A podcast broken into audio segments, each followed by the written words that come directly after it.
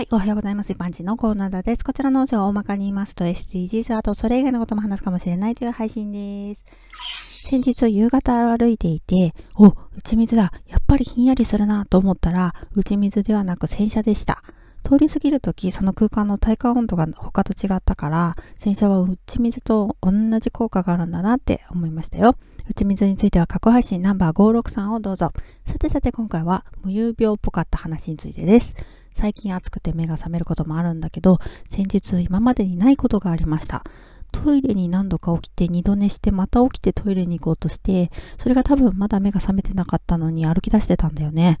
二度寝してるから睡眠が浅いのかなと思うんだけど、夢の中ではどこかの階段を降りようとしてたんだね。現実そこには階段はないから、体がガクッとなって膝を床に叩きつけて体が崩れ落ちました。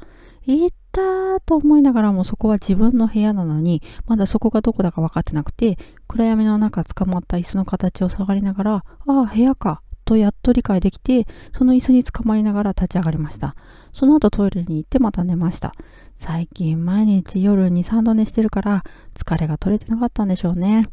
朝膝小僧にできた大きなあざ見ながら、私どんだけ疲れてんだよと思いました。こんな無遊病みたいなこと初めてですよ。怖っ。夏の疲労の蓄積だろうけど、自覚してなかったからね。いつもより早めの時刻に就寝することにしたよ。ではでは今回この辺で、次回もお楽しみにまた聞いてくださいね。ではまた。